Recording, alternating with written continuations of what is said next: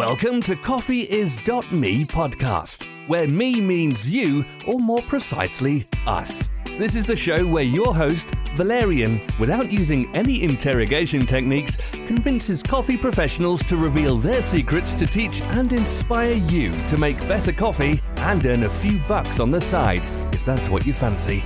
Let the show begin.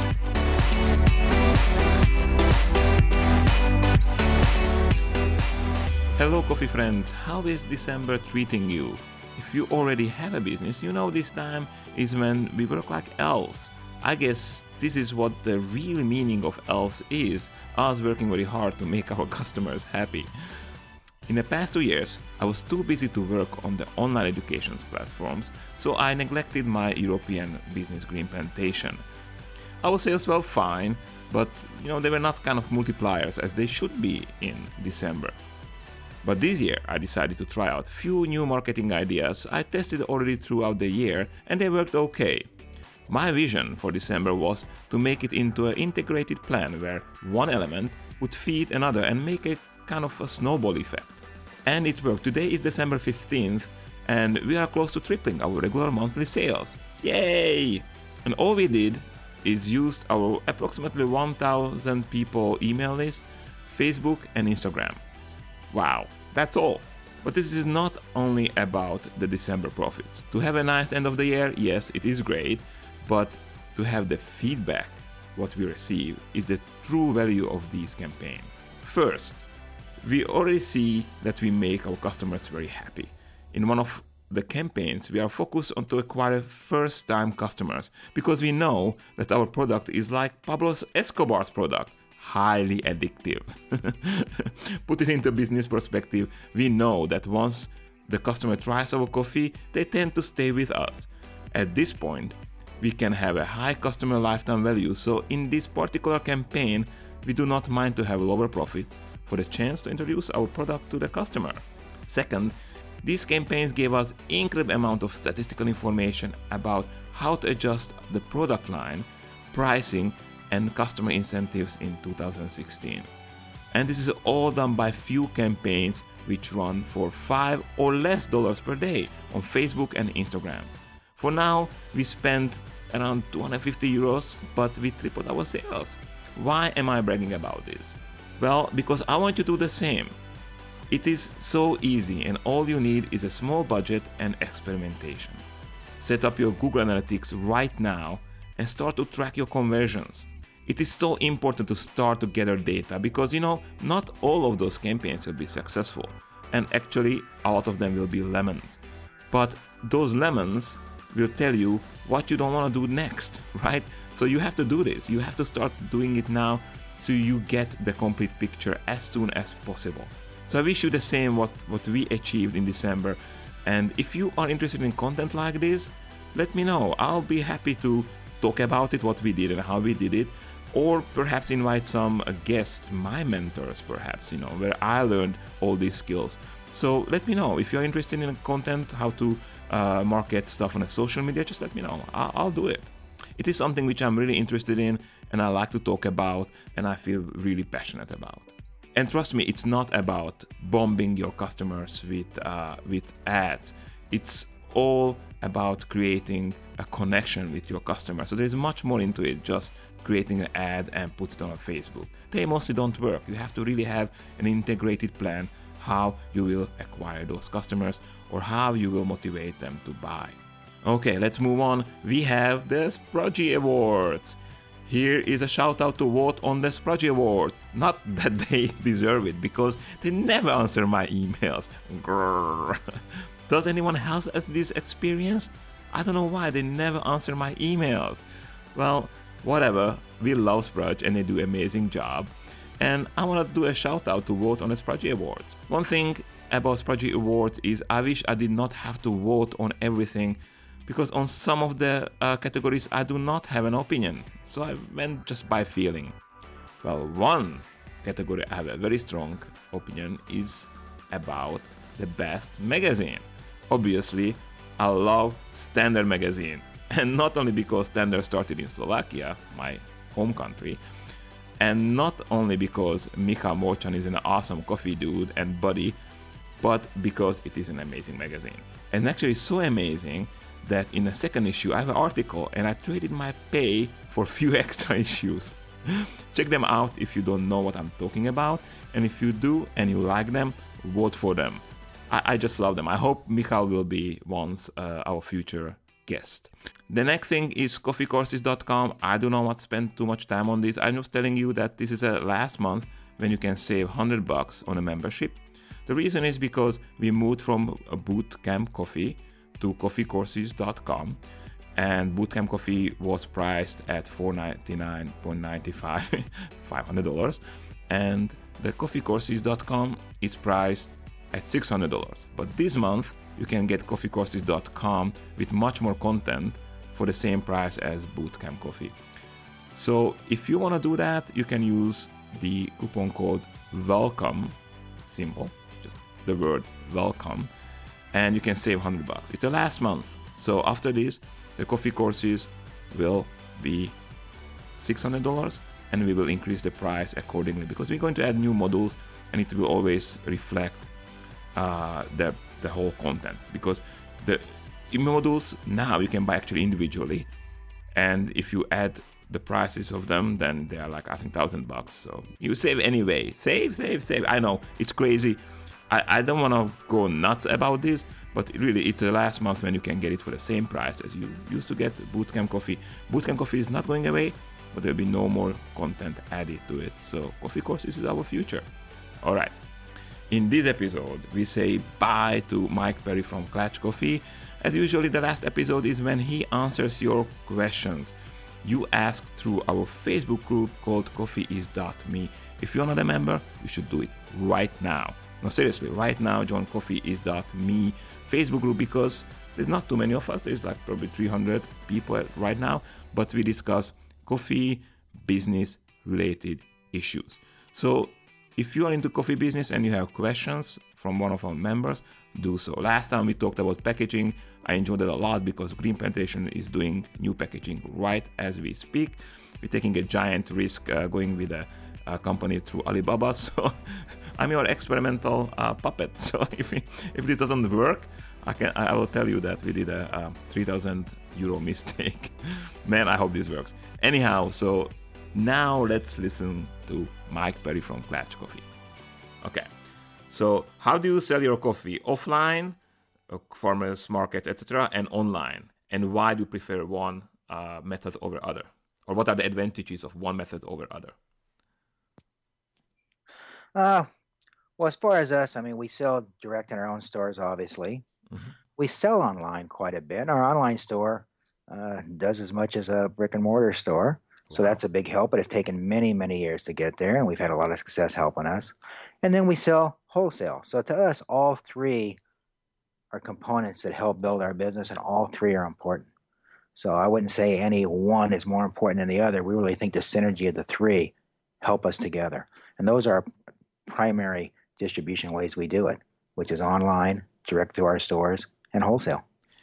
As an online marketeer and nerd, I have to say you do amazing job with online stuff. Thank you. I really think that I get inspired a lot from that. So uh, if anyone thinking to start online store, online business, they should check you out. Sign up to your email list because you do amazing emails. Thank you. So uh, they should copy you. No, I'm get inspired. no, I mean, uh, who is doing that for you, by the way? Uh, we do it in house. Uh, so you do a... it like you family? Oh well, not me personally. I have a guy Enzo who's been with us for many years now, and uh, he's still a young guy, and uh, he does all of our managing our website, updating our website, sending out the newsletters. Uh, he does many, many hats in our business. Well, say hi to him because he's doing a great job. I'll pass on your congrats. When it comes to your web store, I noticed one thing. I was just checking out what kind of coffees you have, guys and I noticed that you have you can select the grind, but if I try to select it, it just says uh, whole bean. What's up with that? Well, I, I think that's true and false. Mm-hmm. Espresso, we only offer whole bean because it's impossible to pre-grind espresso that's going to work. Okay. So we don't offer espresso anyway but whole bean. On some of our high-end uh, coffees, the, the micro lot type ones, we only offer those whole bean. But on many of other coffees, we do offer grind options, so you can get it ground. Uh, but it's less than 1% of our sales. Most of our customers are specialty higher end customers that understand good coffee should be ground fresh. They should be buying whole bean. Uh, so we primarily sell 99% of our stuff is that way. Okay. I was just wondering, I probably uh, went through those coffees which did not have that uh, choice because I wrote the article not long ago, the freshness of coffee for uh, bootcamp coffee, and uh, I said that little thing that we are crazy because Green Plantation does not sell ground. and people said you are crazy. so I was like, mm. I said I'm doing something innovative, but I'm doing something crazy. So I, I think that's a, a, a, smart way to do it because you know even if someone says we'll grind it for drip, you know, if coffee dries out a little bit, can you get a proper pour? It's not going to be as fresh. Obviously, you're going to even in a sealed bag of nitrogen flush, it's still going to start to you know, oxygenate a little bit or deteriorate, and it's not going to be as good. And it doesn't represent our coffees as well as it should. So, I agree with you, and that's why you know I was like, my theory was that we really want to differentiate ourselves, and even the fact that we don't grind, uh, don't grind your coffee makes a buzz. People talk yeah. about in Slovakia that look, these guys are such a nerd, or oh, look at these guys, they actually really care about that quality. So it creates buzz, you know. So that's that's mm-hmm. cool. All right. If you would have start again, what would you do different? You know, I I don't know that I would do anything different. Nice. Uh, you know, everything I went through had a benefit to me. Even when I said we started, we spent all of our money. I, I guess I wished I had more more reserve money when I started, but had I waited till I got, I couldn't have started uh, because there were times that we we worked 60, 70, even 80 hour weeks because we had to, because that's all the money we had. We couldn't just pay employees. We didn't have the negative capital to do that. You know, we had to make a paycheck. Uh, if it wasn't through those times, I might not appreciate where I am today as much. Uh, I wouldn't have worked as hard if I didn't work as many hours in my business. I wouldn't have learned as much. I wouldn't have seen as much. I wouldn't have improved as much. So even those times, I think, had a benefit. Uh, you know, everything pays off if you're open to learning. Mm-hmm. And we've tried to learn through everything we've done. So whether it's been a success or not, we've learned through it. Nice. I, I mentioned Heather in the first barista competition, you know, pulling out the six gun shooter and having a cowboy hat and boots on and, and lighting the marshmallow on fire. You know, we didn't win, we didn't do anything, but it was through that that she learned what was important and learned how to get better. By the way, I love it. so we learned through everything. So to us, I, I really wouldn't want to do anything different. Okay. How many days per week do you roast? And what is the most number of days we should wait from the time an order is placed until it is roasted? Uh, well, as I mentioned, when we only had the one and we were uh, barely keeping up, it was six days a week, two shifts. But now that we've, you know, increased our capacity three times, uh, we basically roast five days a week. We will occasionally work a, a six day, but primarily it's five days a week. Uh, we're able to do it one shift if we get overwhelmed, we sometimes will work a split shift. So maybe we're running the machines 12 hours instead of eight. Uh, but we're primarily doing it that way. And as far as how long people should wait, you know, in our case, because we're not pulling from a shelf, it does take time to roast it. You can't just ship it out the same day because we have to roast it. So I think, you know, our, our goal is everything should be done within two days. We want to make sure at least 95% of stuff is done within two days that make that happen. There are some coffees that are the high end geishas and that that we only roast one day a week. Mm-hmm. So you know people need to understand that, but it should hopefully uh, if it comes in, it goes to production the next day and we'll get done that, you know, within two days will be processed and shipped, and that's reasonable. The time to get to the customer depends on do they want to pay for next day or ground. You know, if you're getting espresso, as I said, we like our espresso to at least be seven days old. So you know, for espresso, you're right in the wheelhouse. You're looking fine. For drip coffee, it kind of depends. Now, we do put ours in sealed bags, one way valve, nitrogen flush, so it's going to stay fresher longer. And we've done experiments and we've we've done cupping of coffee that has been, you know, two weeks, four weeks, two months, three months to see is it still fresh? How's it still good? Can you really taste the difference? And I would say most times you really can't tell the difference. You can maybe barely tell if it gets to be two to three months. Uh, but what will happen is that coffee, let's just say you got the coffee, you were on the West Coast, and you placed your order. We obviously roast the order and ship. So once they get it, it's going to be, let's say, two to three days past roast. A little fresh for espresso, but fine for drip. And they've got the bag, and let's say they order two bags. The first one they open, once it's open, now you've exposed it to the oxygen. So now it will start to stale or deteriorate, but it takes time. And it's going to probably take, we find, you know, it's still going to be, you're going to be able to pull that coffee for a week, no problem. But if you have a bag, let's just say you end up not you opening for two months, and then you open it up, it'll still be good that first pot, but boy, it seems to deteriorate very fast, uh-huh. and it's uh-huh. not going to last that same week. So that's the difference. So I like people. I and I tell them, I said, order what you're going to drink within a week, and order every week. You know, you want fresh coffee. That's what you should do. This uh, brings me to another question. Um, this uh, nitro- nitrogen flushed packaging. Mm-hmm. Uh, does it really make a big difference? I have to say, I have no experience with that whatsoever. Well, I think it depends on the, on the freshness of the coffee and how you do it. I, I think it it's a minor difference. Every mm-hmm. little bit helps. We try to do it to, to really kind of get it to that next degree of, uh, of freshness. But if you're actually roasting and packing the coffee with a one way valve in it, the, the gases that the coffee emits as it degasses is going to push out any oxygen left in there. And you're going to get it within a few days, I think you're going to be fine. But if someone were to hang on to it, uh, I think the nitrogen will help. Mm-hmm. It gets the oxygen out. That's the purpose of it. Uh, what is your biggest determining factor for how you approach a roast? Tell me more about the question. Uh, that's the question. What is your biggest determining? so, my, what I imagine under the question when they ask me this, like, uh, so if you get a coffee in front of you, how you will decide about your first roast profile?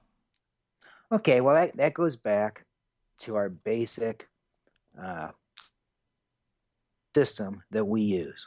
So let's just say first I'm trying to buy a coffee, and I would just cup tons of coffees from a from a region to get the one that I think is the best for the flavor I want. Once I get it in now, let's say now the bags arrive. So we've got the arrival. How am I going to roast it? Well, what we'll do is we'll take that coffee and on a sample roaster, we'll do 100 gram samples at different roast degrees, different you know degrees of darkness, different weight losses and we'll taste them all. And we'll see what tastes the best. And then, based on what tastes the best, we know about where it ought to end up. Now we'll go back and we'll go to that roast level. Let's try it with a, you know, a six minute roast, an eight minute roast, a, you know, not a 10 minute roast on a sample roaster, kind of increasing the roast time with that same weight loss and degree of roast. And where does it taste better? Or maybe we, you know, we start manipulating and fine tuning with 100 grams at a time to see where we can get it best. Then, when we determine where that coffee is actually the best and what it tastes like, now we'll extrapolate or use that knowledge to go to our production machine. And we'll know, okay, with this particular bean, based on the density of the machine, based on the, the bean, based on the moisture of the bean, which obviously we have a moisture meter and we can check density on the beans, and we'll know what our target is we can determine what to roast it as a starting profile. And we'll do a small batch to begin with, and we'll roast it at that profile that we think is going to match what we were able to develop in the lab. So it's that same system of, you know, in the beginning we experimented, we documented, and we tasted. So based on that, now we go to the, the bigger machine, and we'll do that. We'll, we'll do that what we call the experiment based on the education we learn and what we know about the bean, and then we'll cup that versus the best sample roast. And how good is it? You know, is it better? Is it worse? If it's lacking in some way, then let's ch- change. Let's manipulate the roast. Let's try this. And we'll do another experiment and we'll document, which now, of course, we've got it all on Cropster and we have all of it recorded. And then we taste again. And we do that until the bean tastes right. And when we've got it just perfect, now we have a profile that we can duplicate and offer to our customers. So that's the process we go through in getting it there. So it's it's based on what we learn in the cupping room and the sample machine, and it's based on experimentation that we've developed with the knowledge and background of previous roast with that type of thing, previous beans that are similar. Wow, that's very labor intensive. It is, but it pays off in having a great product. True. And we donate a lot of beans. I, I, mean, we do so much sample roasting. We we donate to a you know a local uh, food uh, shelter and, and, give them all of our extra coffees, and it's better than to get. It's a mixture of stuff sometimes. And then we get to the production machine. Like I said, we do have cafes. So if the roast is good but not as good as the bean can be, we might serve it and just call it experimental Colombian. Mm-hmm. and people, it's one of our experiments. We're you know we're doing. Uh, if it comes out really bad, well then we'll just donate it. If it's really bad, we'll throw it away. Rarely do we get really bad. I mean, you got to figure yeah. anything we, we can donate is going to be better than they're going to get from Folgers or or whatever they they would normally buy. So they're pretty happy to get it. Yeah, that's that sounds good. Uh, we do the same, by the way. We when we mess up a roast, we we have old uh, like old guys home, you know, and yep. they they just love that coffee, and they can, you know, it's like even if we like seriously mess it up because of anything, you know, they they they get much better coffee than they anything that before they had in their life, you know. So exactly, it's such a sad state with uh, with the consumer coffee that we we can basically mess up and still make something amazing. Okay, next question from our listeners. Let's see. Uh, okay, you said what your roaster did you uh, start with, but this is a good question. How long did it take to outgrow it? So let's say you had, let's talk about uh, the roaster, which was a 22 kilo one, and how long did it take to outgrow it? Well, for us, uh, it was actually a long time 15 years. Mm. because we started with a bigger roaster because we were roasting six and seven days a week, because we were roasting 16 hours a day, we were doing a lot of volume. We could do a lot of volume on that machine. So it, we probably could have bought one sooner, but we didn't have a facility to put it in. So that's why we roasted just multiple shifts. You know, a roaster is a piece of equipment. It can be ran 16 hours a day, no problem. Mm-hmm. Uh, as long as you're keeping up on your maintenance, you're doing your preventive maintenance, you're keeping it clean, which is a big deal with roasters that people don't pay attention to sometimes. You have to clean these things all the time. Uh, we've been 20 some years, never had a roaster fire.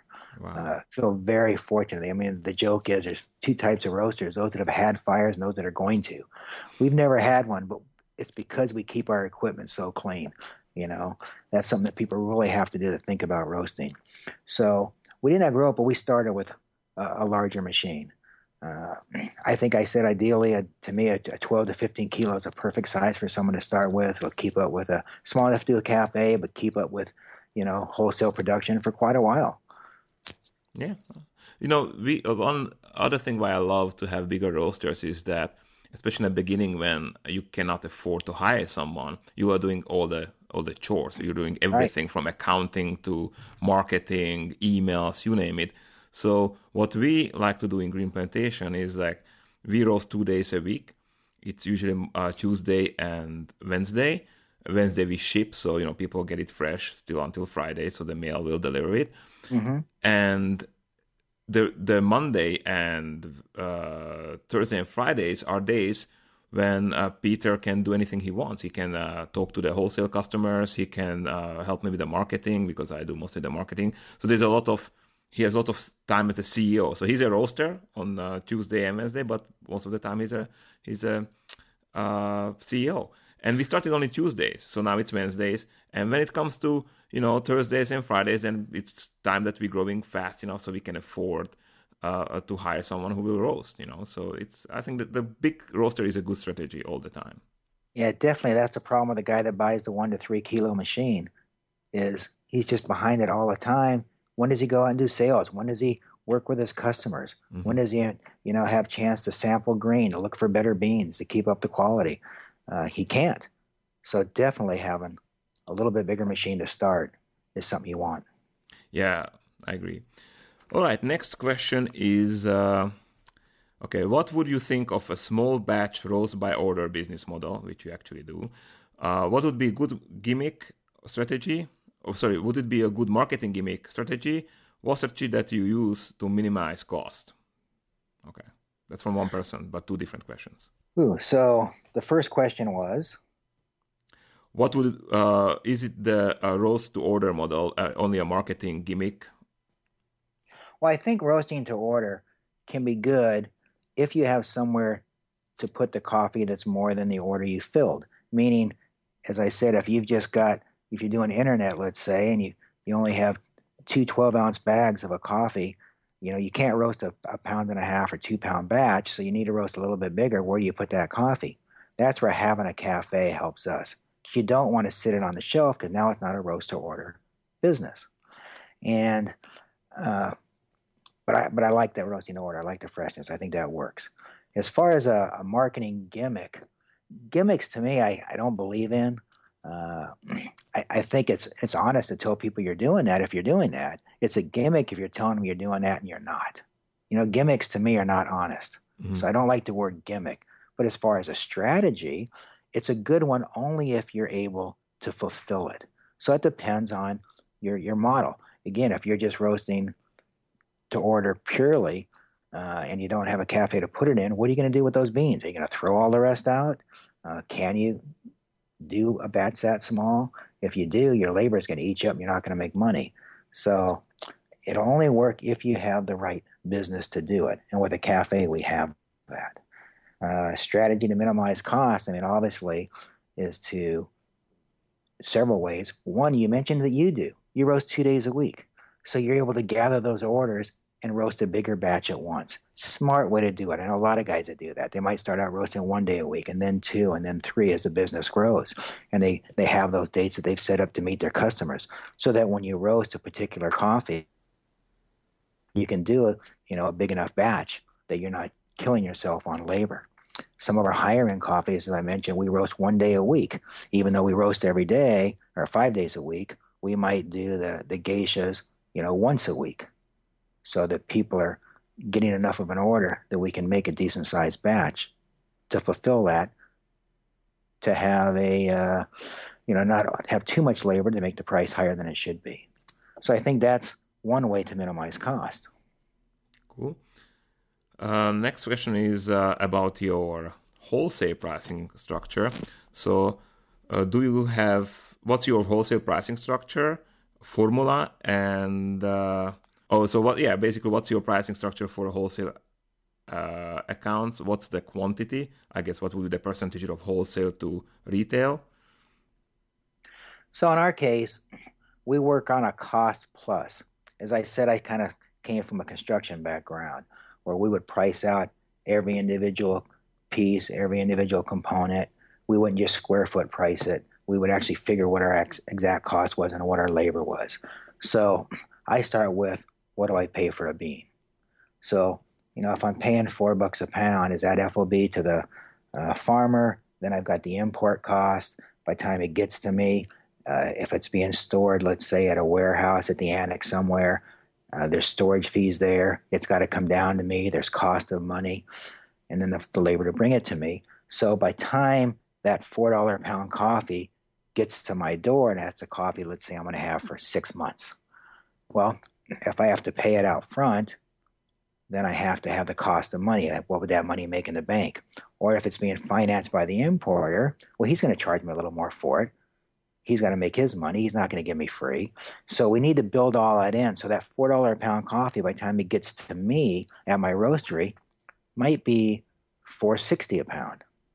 Well, then I'm going to roast it depending where my roast is, I'm going to have weight loss, which you're aware of. So, you know, now that if I'm going to have, let's just say 15% weight loss, then I've got to add that on top. So now that 460 goes up another, uh, what would that be, 70 cents or whatever. So now it's even higher. Then I've got my labor to roast. Now everybody's labor is a little bit different. But I think what some guys forget is maybe they throw in just the cost to roast, but don't consider all their other labor, meaning the time you receive the beans, uh, the time you uh, spend in the sample lab, all these different ones. I had a friend once that told me, he said, Man, I can roast for 13 cents a pound because we got this new machine. Well, he was figuring as if he's doing the maximum, and he's doing it in so many minutes and what it works out to. And I said, Oh, man, that's great. I'll send you all my coffee. 13 cents a pound. Oh no, I can't do it for 13 cents. it's like, well, I thought that's what your cost. I said, I'll tell you what, I'll pay you 26. You can double your money. Oh no, I can't do it for that. so you know, I, I think you have to be honest on what it costs you to roast it. And obviously, someone roasting on a smaller machine is going to have a higher labor cost than someone on a bigger one. But you've got, you know, all your costs involved in roasting. So that might cost you as much as a dollar a pound, or maybe two, or maybe 50 cents. But you've got some kind of a cost there to roast that you need to figure in. Uh, then you've got your cost of, of packaging. Mm-hmm. Depending on how you're packaging, it's more labor to put in a 12 ounce bag than a five pound bulk. So you've got to figure that the cost of the bag and the labor to bag it. Then you've got your cost of shipping and your box and your things like that. You've got to add that cost in there. You've got your, you know, utilities in your warehouse, your basic overhead that you've got to figure out. And you've got your overhead on two fronts. You've got your production overhead, because you've also got your office overhead. You know, someone's taking the orders, right? Who pays them? Where's that money come from? You know, someone's creating the invoices. You know, you've got your office staff that you've got to figure in money to cover that. If you have a salesman that's working in the field for you, well, he's got to get a paycheck, right? So you've got to figure costs of your your salesman in there. Uh, you mentioned, you know, you, you like some of our newsletters and things like that. Well, that's marketing. We've got to have money in there for that, so we have to include that. So in our case, we line item all of our costs and enough to cover everything that goes through. And then you can't forget profit because uh, you have to make enough money that you can stay in business. And it's okay to, to make money. I think some guys are afraid to make money. I'm not sure why. But you need you need to make money or you're not going to be here. How are you going to buy a new roaster if you're not making money, right? Where's that come from? They don't give them to us. so you've got to be profitable enough to grow your business. So we have to be able to do that. You know, it's it's funny in coffee. There's a, there's a a big thing going on in sustainability. We want to pay the farmer a wage so he can be sustainable and pay him more money. But I think we forget that sustainability continues right on through, meaning as a roaster, we need to be sustainable too. We need to be in business. So we need to charge a fair price that allows us to be here next year and the year after and to grow our business to be able to support and help our customers. If I'm providing training for them and it's a wholesale customer, typically if they're an exclusive wholesale customer, we're giving them that training for free. Mm-hmm. But I have to pay my employees to do it. So where's that money come from? We have to have that somehow built into that price. That's something that differentiates us from other people. And then the, the customer that buys from me, he has to be sustainable. So it's not always just paying the farmer more money. It's you want to pay him a sustainable living wage that allows him to be able to grow his crops, to take care of his crops, to feed his family. We want him to sustainable as well. But it's not just always paying more money, it's paying a fair value for the quality you can get there. You know, one of the wonderful things that we try to do through our direct trade models isn't just buy the most expensive coffees, even though we have some really expensive geishas, but we try to find value for our customers too. Mm-hmm. You know, something that's affordable that allows them to be sustainable. Because as much as you know, someone might love a geisha, everybody can afford to spend, you know, fifty plus more a pound uh, or on the retail side, hundred dollars a pound or something. Some, you know, obviously Willem has some great geishas up there with La Mula and, and those farms. That's expensive coffee. They can't drink that every day. That's not sustainable for them. So they might treat themselves like we do a fine meal once in a while, but that's not going to be their everyday coffee. So we need to find value for our customers as well. But all this and working on my pricing structure, we figure out. So that four dollar coffee may end up wholesaling out at at ten or eleven or twelve dollars a pound, depending on what what all is built into it. Mm-hmm. And then for retail, you know, if we're selling to somebody, they should hopefully be able to double their price. That means it's going to retail at double that approximately. Uh, and that's why I think the market has kind of gone to the 12 ounce bags. So it makes a little bit better. So instead of someone having to pay $20 a pound, they can maybe get it for 15 or 12 ounce bag. But uh, that's kind of how we work it out. We really work at our cost, and from our cost, we work up to a wholesale price. I see. And then from wholesale, we work on retail. And you know, we we have our own stores, but our own stores buy from us from our wholesale division the same price we sell to our customers at. So our our retail stores are successful at the prices we sell coffee for. They don't get a discount compared to my other customers because they're their own store. They pay the same price. Interesting. The only difference would be that we offer is on the wholesale side, we think everybody should have the same There should be the same structure for everybody. But there is a what's called a volume discount. So in other words, to me, if you're buying less than 15 pounds a week, you're a retail customer. You're not really a wholesale customer. I, I hope a coffee house is, is ordering more than 15 pounds a week. You know, so if they're buying, you know, a five pound bag, that's not a wholesale customer. That's a retail customer. They're obviously putting in their office. We offer a discount on a five pound versus a 12 ounce, but you know, somebody's uh, going to get that. So a wholesale customer, you know, with Klatch is minimum 15 pounds. But as they go, they get bigger discounts. So, for example, if you're buying over uh, so many pounds, 35 in California, 70 nationwide, we give free shipping. So someone can buy 15 pounds, get wholesale pricing, but they would pay for shipping. If they're buying in California up in your market, you know, the 35 pounds, the shipping's free.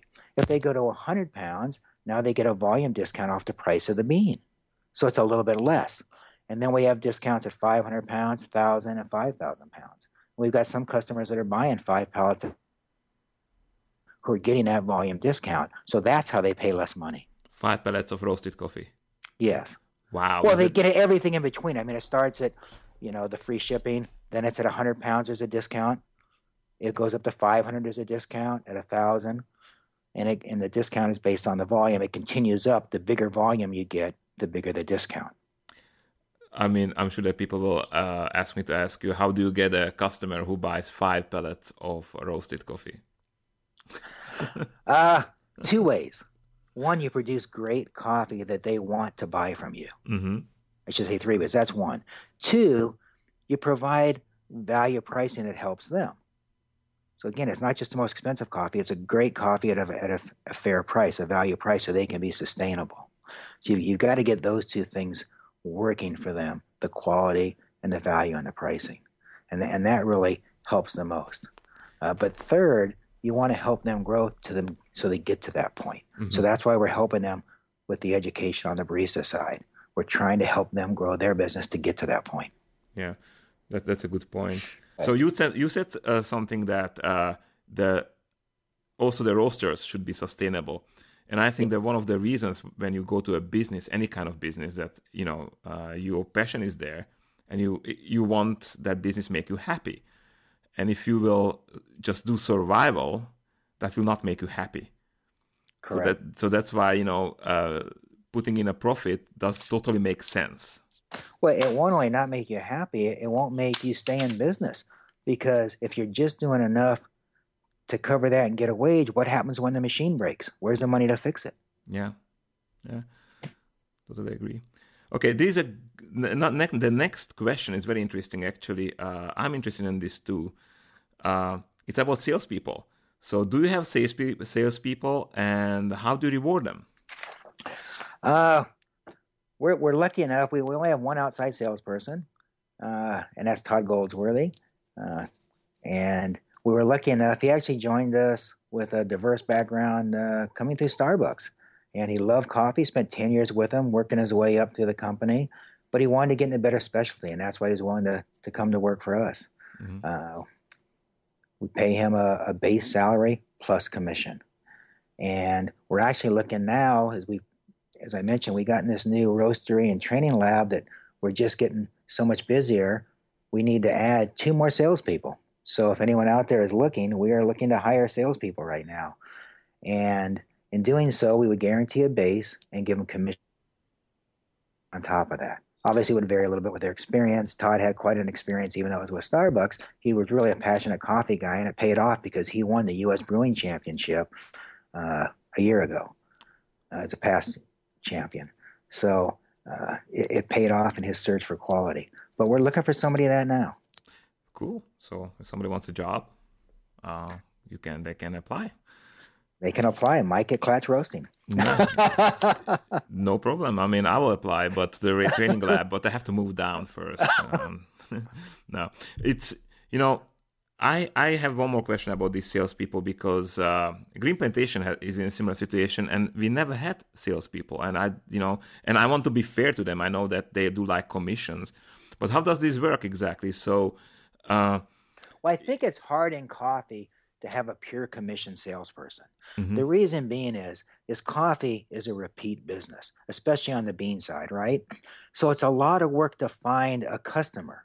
But then when you find them, now you get to repeat business. So initially, somebody would starve if they didn't get a base salary. So you have to give them a base salary so they can be sustainable themselves, so they can pay their bills, so they can eat and pay their rent. So I think you have to provide some kind of base. But then I also like giving them an incentive of a commission on top of that for those that as they grow their business and do better.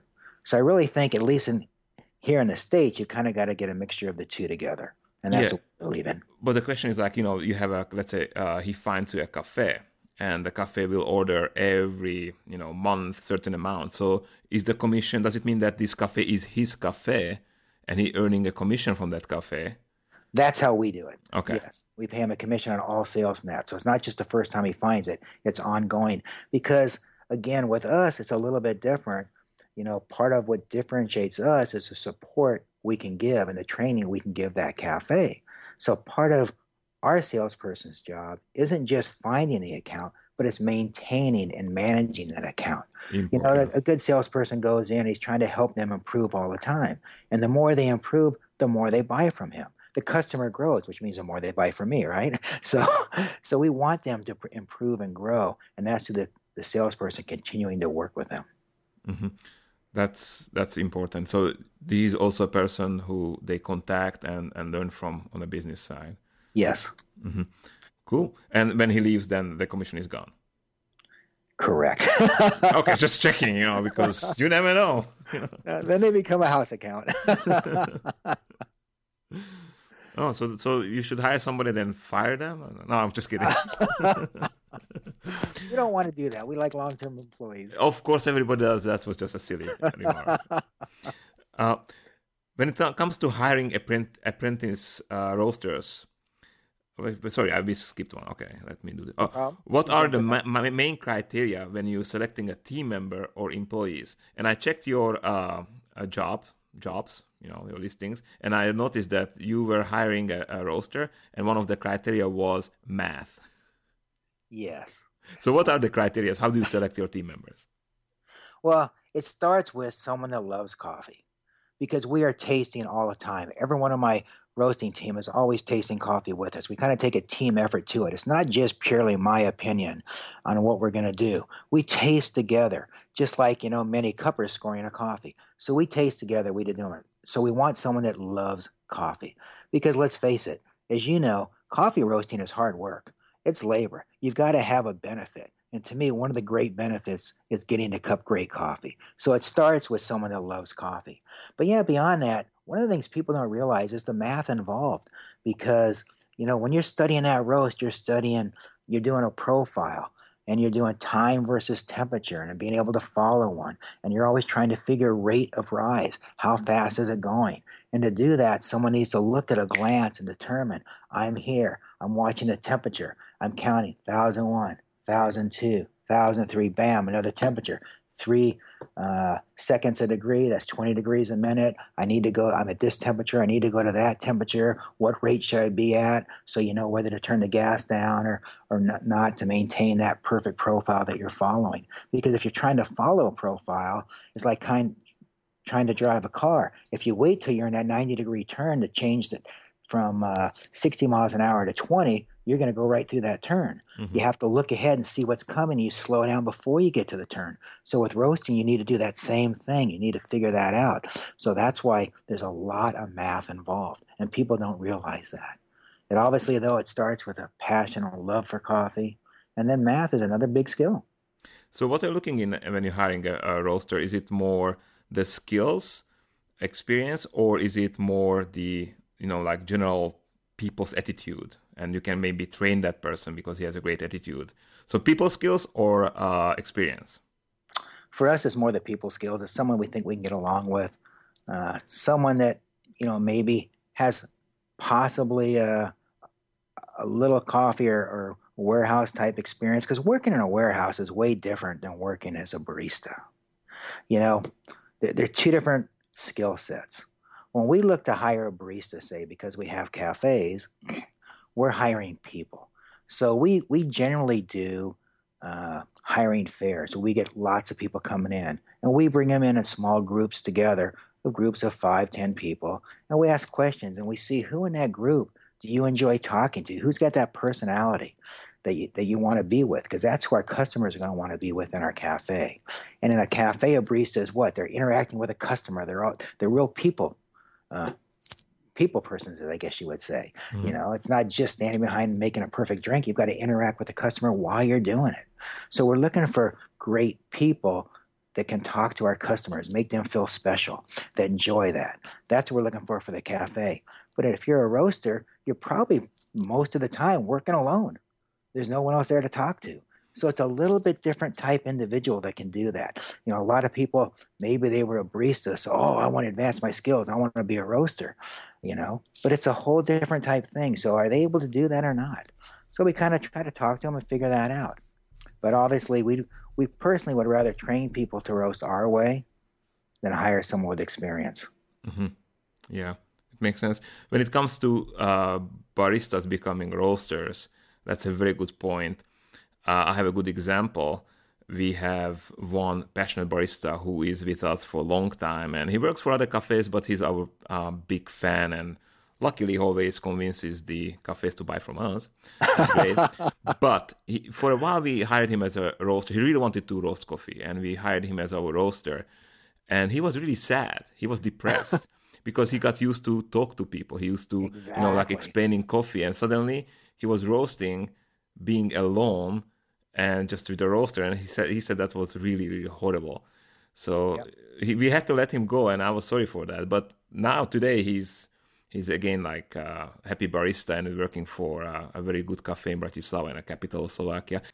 Yeah. We, i have to say that i'm always curious and you you already talked about this that how uh, how do these competition help your business? You said that they helped you a lot.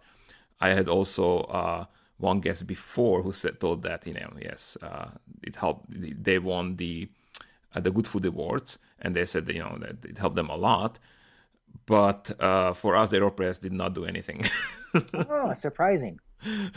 No but it was fun. It was a lot of fun and it just you know we created some buzz but sales did not move left or right so. Well, I kind of don't want to get too much off topic, but do you guys do much Aeropress in Slovakia? Oh, yeah, yeah, we are the we are the company which brought Aeropress in. Uh, and I remember I actually told to the Aeropress guys because obviously they're not far away from us and they sometimes come to the boot lab. And I, I even told them that I had hard time to buy it because they somehow forgot that Czechoslovakia split. So the the dealer was in Czech Republic, and the dealer was selling mostly you know the uh, the sports equipment, you know, there because Aeropress is uh, done by Aerobie. Aerobie sells right. sports equipment. So, and they had Aeropress just by the side, you know, it's somewhere hidden in a corner. And we were the ones in Slovakia, so this is Czech Republic, Prague. We were the ones in Slovakia who were doing all the promos. I did the videos, I did, you know, a very cool, you know, uh, promo video. We did articles. I wrote for uh, magazines about Aeropress. And, you know, we had to buy it from the Czechs. And not only that they charge us much more, but also they were not really involved in a product because they were doing sports equipment. Plus, you know, uh, we had to pay shipping costs. And as I said, that you know, the problem of Europe is that we are very close, but if it's a different country, the shipping costs are like you know, you said sending something abroad.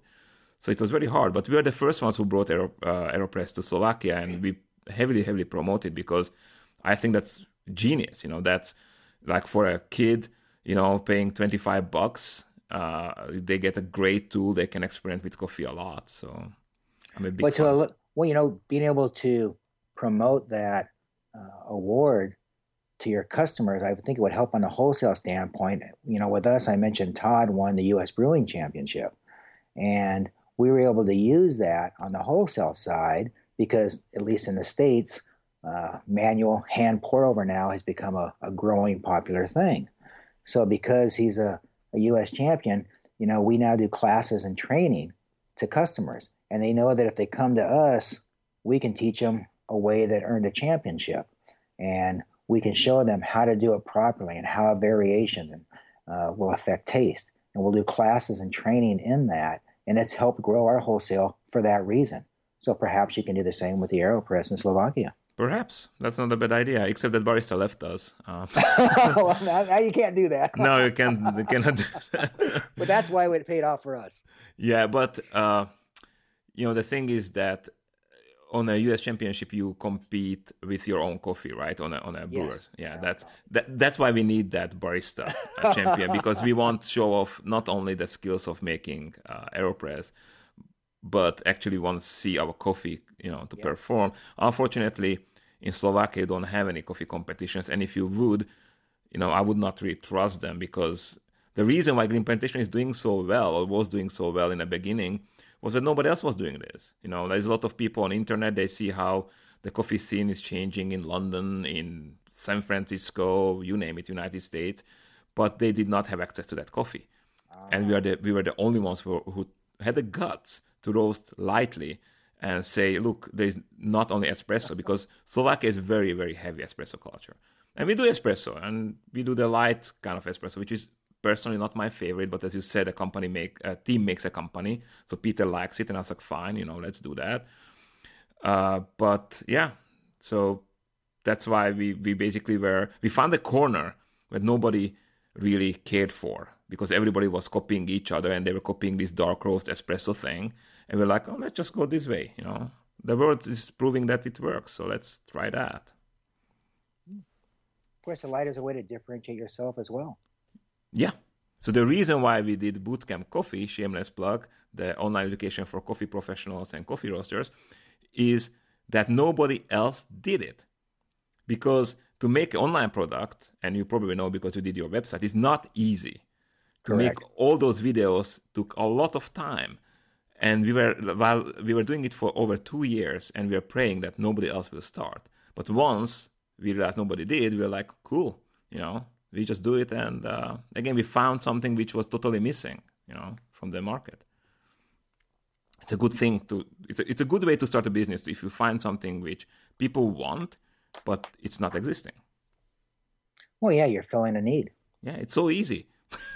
Just find the thing by the way it's not that easy just to say that since uh, we launched bootcamp coffee i'm still looking for the new thing that we can launch either coffee or any other industry, and I did not find it. So it takes a lot, and you know you have to really search. So, okay, this is an interesting question. Is it a good idea to start a company by commissioning an existing roaster to roast for you? Then, after you land some wholesale accounts, start roasting yourself. So, what do you think about this? Uh, I think that's not a bad way to go, to be honest with you. Uh, mm-hmm. If you're you're able to work with your roaster to get coffees that you'll be able to have access to later. Meaning, I, I know some some people in some of our accounts work with us, and they and they're involved in selecting coffees that we do for them, because ultimately they do want to do that same thing. They select us because they they believe in what we do roasting, and they believe that we can you know create great coffee. But they're involved in selecting the coffee they want us to roast for them and then we private label it for them. That way, they are able to spend their time building their business by sales. Because with coffee, we have to have sales, right? If we're going to grow a wholesale business, I mean, many people can roast, but but selling you have to be able to do, or you don't. You know, if you don't have customers, there's nothing to roast. So this allows someone to concentrate on that, to build a brand, and to do it. But if they just go to a roaster and then they go off on their own, they're going to totally change all the coffee they're doing. They're not going to understand. So if they can work with their roaster and be able to select coffees that they can be able to get later as they grow and be honest with the roaster, I think any roaster would be happy to work with them and to help them develop over time, knowing they're going to eventually move on. We would. Yeah, uh, I have a bit mixed feelings about this, uh, but I get your point, and I guess you're right. Um, I don't know. Uh, I, I, would think that one of the fun parts, and I'm talking as a, as a, as a coffee roaster, not as a, as a coffee businessman, is to learn the roasting and create your own product. It's like a chef, you know, you basically create your own meal, you create your own product, your own roast. So if you start with somebody else, you're basically missing on missing missing out on that. Well, partially that's why I said working with that roaster to have beans that you're able to be part of, but also I mean they come in and work with us on the roast as well and the blend. Oh. We use some custom blends for customers where they come in and they develop that blend with us. We cup together. We teach them how to how to blend, and we work on that together with a blend that's a signature of theirs that we don't sell to other people. So yeah, we do some of that. That way, they are involved in that process without having to do the labor. Just in the same way, you know, I'm, I'm doing many things. I'm talking to you. I'm not out there roasting this minute. I have guys doing it on profiles that our team with me involved developed together that we think tastes right. Now they just duplicate it. So they're involved in that process with us. Nice. Thank you for talking to me already two and a half hours. Sorry, taking your time away. So I have the last question here from uh, our listeners. Uh, what marketing was used to get the growth? Uh, for example, did you give away samples? Uh, did you email? Did you find emails your future customers, or basically, how did you make the wheels turning? Uh, well, for us, we were like I said, we were a little bit lucky, and then we got a lot of recognition through competitions and scores and reviews of our coffee. So our name got out there. So people would would contact us because of that. Uh, a lot of people just want free samples. And I'll be honest, we're not a free sample company. We don't send out free samples. We invite them to come cup with us. Mm-hmm. Uh, I, you know, I don't know how often people will send me things sometimes unsolicited or, or out, and I get them and they sit there. So if I send sample to somebody, it might sit there for two or three weeks before they do it, and then they don't brew it right, they don't cup it right. You know, it's, it's kind of a waste of time and, and dollars. So we want people to come with us. We want to see who they are. We want to learn about them, their vision, their profile. Not everybody is my customer. Exactly. You know, we're, we're a little bit selective in who we work with. You know, we want people that are going to do a good job, especially if it's my brand out there. I don't want them to mess it up. So, you know, I think in our case, if they care about coffee, they may not go with me because there's other great roasters out there. They may select someone else that they like. But I think if they care about having good coffee, they'll care enough to meet with me and to taste my coffee with me. If they just want a free sample, we don't do that. Uh, I like your approach, and that's what we did with Green Plantation too. Uh, that we ask them to come over roastery. We want to show them what we do. We want to show them the possibilities, and we want to talk to them. Exactly. Uh, because my main issue was I learned this here in the United States when uh, there is this company called Equators Coffee. You probably know them. Yeah. And uh, I was uh, I'm still a big fan. But my dad came visit, and I said, let, let, let's visit some great cafes here and some great places. So we went, you know, visited places, and there was one place which is kind of a tourist shop, you know. So we went there, and I was like, oh look, they have great Equators coffee. Let's have some. So my dad was like, oh sure. They totally butchered it. That was a horrible experience. I was like, oh dad, you know what? Forget this. You know, this is this is my favorite brand, but it's not so bad. It's actually actually very good. So that opened my eyes because I was like, it cannot happen to us, you know, that somebody comes to a place and the coffee was served badly. So we make sure that, you know, we always talk to our, you know, wholesale customers. And if somebody wants to sell our coffee, we ask them to come over and just have fun with us. And we always call it like, Let, come, just come over, have fun with us. You know, you need one relaxing day. We show you how we roast. And that always works, you know. If they are interested, as you said, if they are really interested in creating a, a good product, they are interested how the product is made. Yes. So they come down, they see, and especially in Slovakia, you know, the farthest place is six hours drive away, so you know it's not that hard. And that's the fun part, cupping with them. Mm-hmm. Yeah, or tasting because the other thing which I noticed that sometimes a new customer finds cupping intimidating. It's hard, too technical. So first introduction we usually do now with Chemex, and then kind of slowly ease in, and then oh let's cup together now and stuff mm-hmm. like that. So yeah. Mike, sounds think, like we have a lot of equal theories. We do, and you know what? Come on, I learned from you guys. You know, so from Willem, from you, so just watching you guys. I have to admit it that you know it's uh, it's not like uh, these ideas were born in me. I mean, I got definitely inspired by uh, great guys like you. So thank well, you so much for taking these uh, podcasts. You know, hopefully we'll all keep learning. I mean, I I read something this last year, uh, a, a book by Scott Rao, which you probably know his name. Oh yeah and, uh, you know, some of the things he wrote about weren't things we were doing. So we did just what I told you. We experimented. We tried some things that way and uh, documented what we did and cup line. Did it and work? Some, in some cases, yes. In some cases, no. Okay. You know, where it worked, then we, we started doing that. And now that's one of the very, some of the things he taught were some of the variables that we test with our coffees now before we sell them to see which profile works better, what he says or another profile. So again, we are always kind of learning and stretching and testing. And that's what I think anybody needs to do if they want to stay relevant, stay current, and have a great product. Yeah, and you have to always add yourself. Like we again, shameless plug. We we're doing the coffeecourses.com, which is an upgrade for a bootcamp coffee. And uh, the first um, like big model we want to launch with is roast profiling, where we take different coffees and find the right roast profile for them. And nobody ever did something like that. So, you know, we uh, we are going to use different approaches to that. But yes, in one uh, in uh, one or two coffees, Willem actually mentioned Scott Rao's uh, approach. We have a lot of respect for him, obviously, but they don't always work. So, so you found what I did. Yeah, it's funny. He says in there, uh, his, his, one profile, he said, "I've never tasted anything that where this didn't work," and, and I feel like telling him, well, I've tasted a bunch that where it works differently, but yeah, and you know, it's. It's it's great to uh, have all this information because, as you said, when you started or when I started, this was not available. Exactly. So it's great, but everything you have to, even our like school, you have to take with a grain of salt. You know, yeah. you have to uh, try it out and see if that works for you.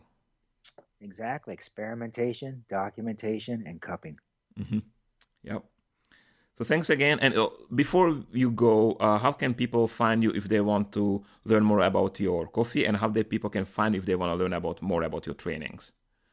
Well, obviously our website's where you start. KlatchRoasting.com, K L A T C H roasting.com.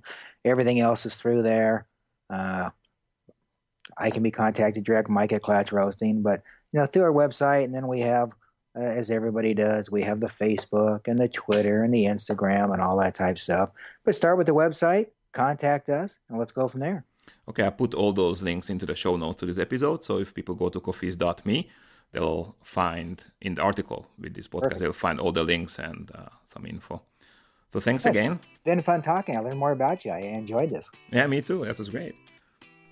Thank you for listening to Coffee Is Me podcast. I hope you enjoyed this uh, episode with uh, Mike Perry from Klatch Coffee. I did.